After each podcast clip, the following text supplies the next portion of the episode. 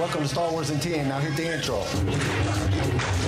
What will you have? You are now tuned in to a Star Wars show, so just sit back and ready to flow. Clear your mind of what you know, and let the force be the course of where we go. As we take this journey far, far away, now let's hear what Darth Vader has to say. We would be honored if you would join us.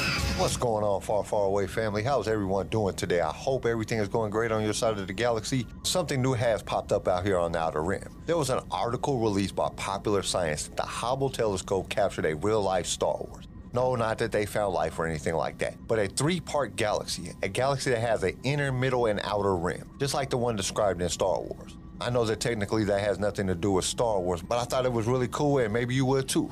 I know that I'm just a big nerd. I can't help it, but things like that interest me, so I thought that it would interest you. Okay, okay, enough with all that. Let's get back to the story because when we left off yesterday, Lucia and Sarah had just arrived at the Jedi Temple. So let's see what's happening with them now.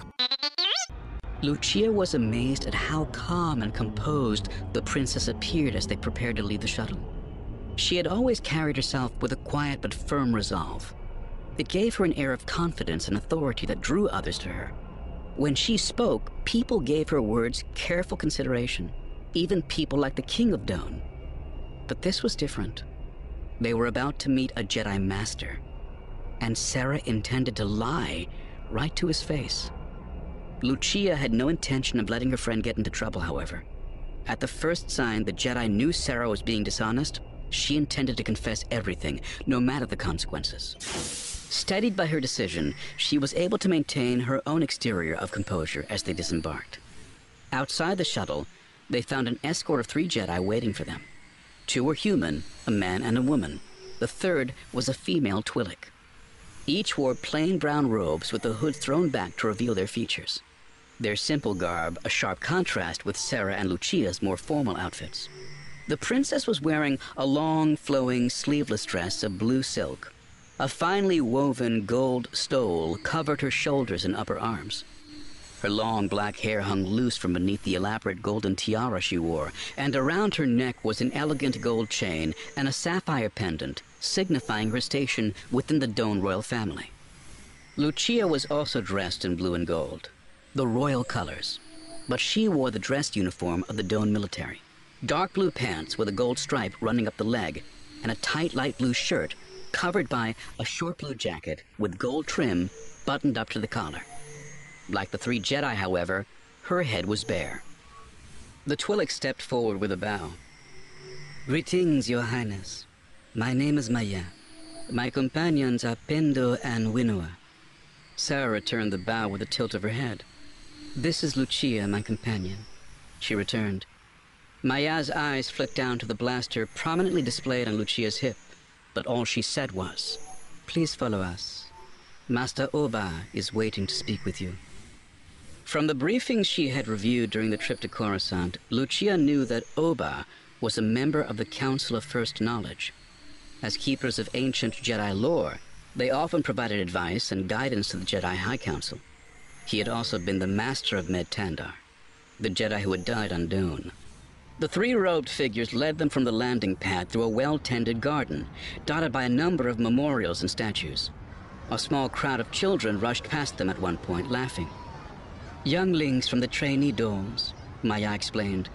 During afternoons, they are given time away from their studies to play in the gardens. Sarah didn't reply, but Lucia could see the flicker of sorrow in her eyes. She knew the young couple had been trying to start a family in the weeks before Garen's death. And seeing the children, no doubt brought back painful memories. They continued on in silence, the Jedi leading them to the foot of the northwest tower and then inside. They climbed up several flights of winding stairs. Toward the end, Lucia noticed that the princess had become short of breath, though neither she nor the Jedi had the same problem.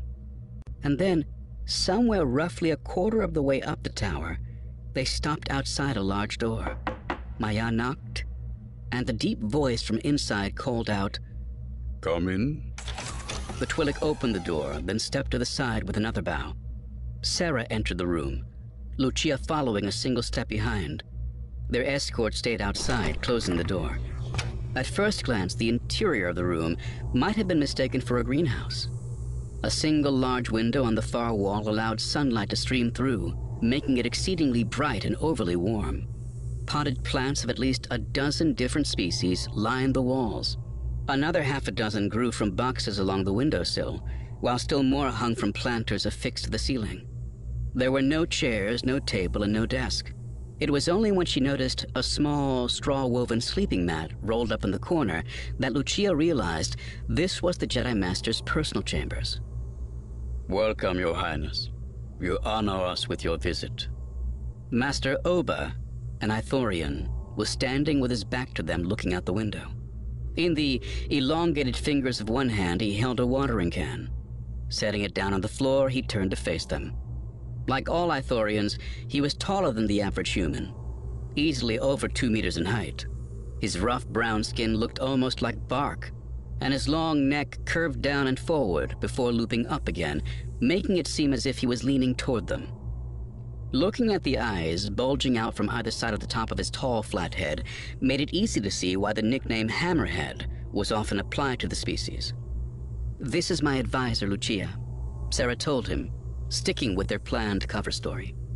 Thank you for agreeing to meet with us, Master Oba. It was the least I could do, given your circumstances. The Ithorian explained, his voice deep and resonant. My condolences on your husband. His death was a terrible tragedy. Lucia was no expert in the subtleties of politics, and she couldn't tell if Oba was simply a compassionate soul expressing real sympathy or an expert negotiator trying to put the princess emotionally off balance by mentioning Garen. My tragedy is mirrored by your own, Sarah replied in the formal tone of a practiced diplomat. Whatever the Jedi's intentions, his words had no visible effect on her demeanor. Allow me to apologize on behalf of the royal family for the unfortunate passing of Med Tandar. The Ithorian's head dipped in acknowledgement. I grieve for his death, and it is of critical importance that we learn the identity of the person or persons responsible. Lucia felt her heart skip a beat, though she gave no outward sign of her anxiety. I understand, Sarah assured him. The authorities on my world are doing everything in their power to bring those responsible to justice. I want to believe you, but you can understand if I have my reservations. Med was killed during an attack on your enemies. There are some who believe your father in law was behind the attack. Okay, this part starts off with Lucia being surprised. She didn't know how Sarah could be so calm. They were about to talk to a Jedi, and Sarah was acting like it wasn't that big of a deal. Did Sarah not know of the Jedi's powers? Has she never heard of the things that they could do?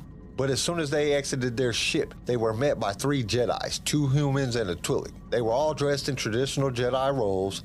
They were taking Sarah and Lucia to meet with Med Tandar's master. That's who they had to convince that this was not some conspiracy brought about by the King of Doan. A task that I think is going to be harder than Sarah realizes. But after they stroll through the temple grounds to the other side of the Jedi temple, then up several flights of stairs, they arrive at the Jedi Master's quarters, which I find very disturbing. Who has a meeting in their personal quarters? That is very unprofessional. The Jedi Temple doesn't have a conference room. And why is she only meeting with one Jedi Master?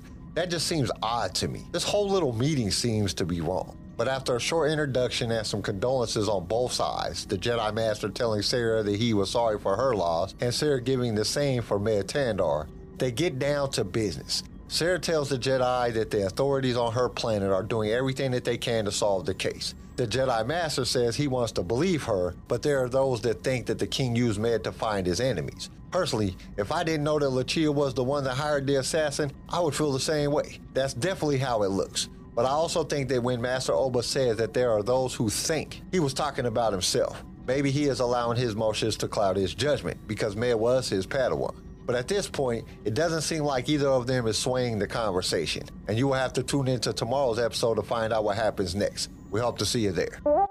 Thank you for listening to Star Wars in 10. Tune in next time for more Star Wars adventures. If you would like to listen to other episodes of the show, you can follow us on all major podcast directories. If you enjoyed the show, we would really appreciate a five star review. Once again, thank you for listening, and may the Force be with you. Star Wars in 10 was created by Kenai Shed and is distributed by Swaacast Network. This show was produced by Pigfilm Media, sound designed by Theodore Thompson, research by Leslie Schneider. I am your host, Kyle, and we will see you next time in a galaxy far, far away.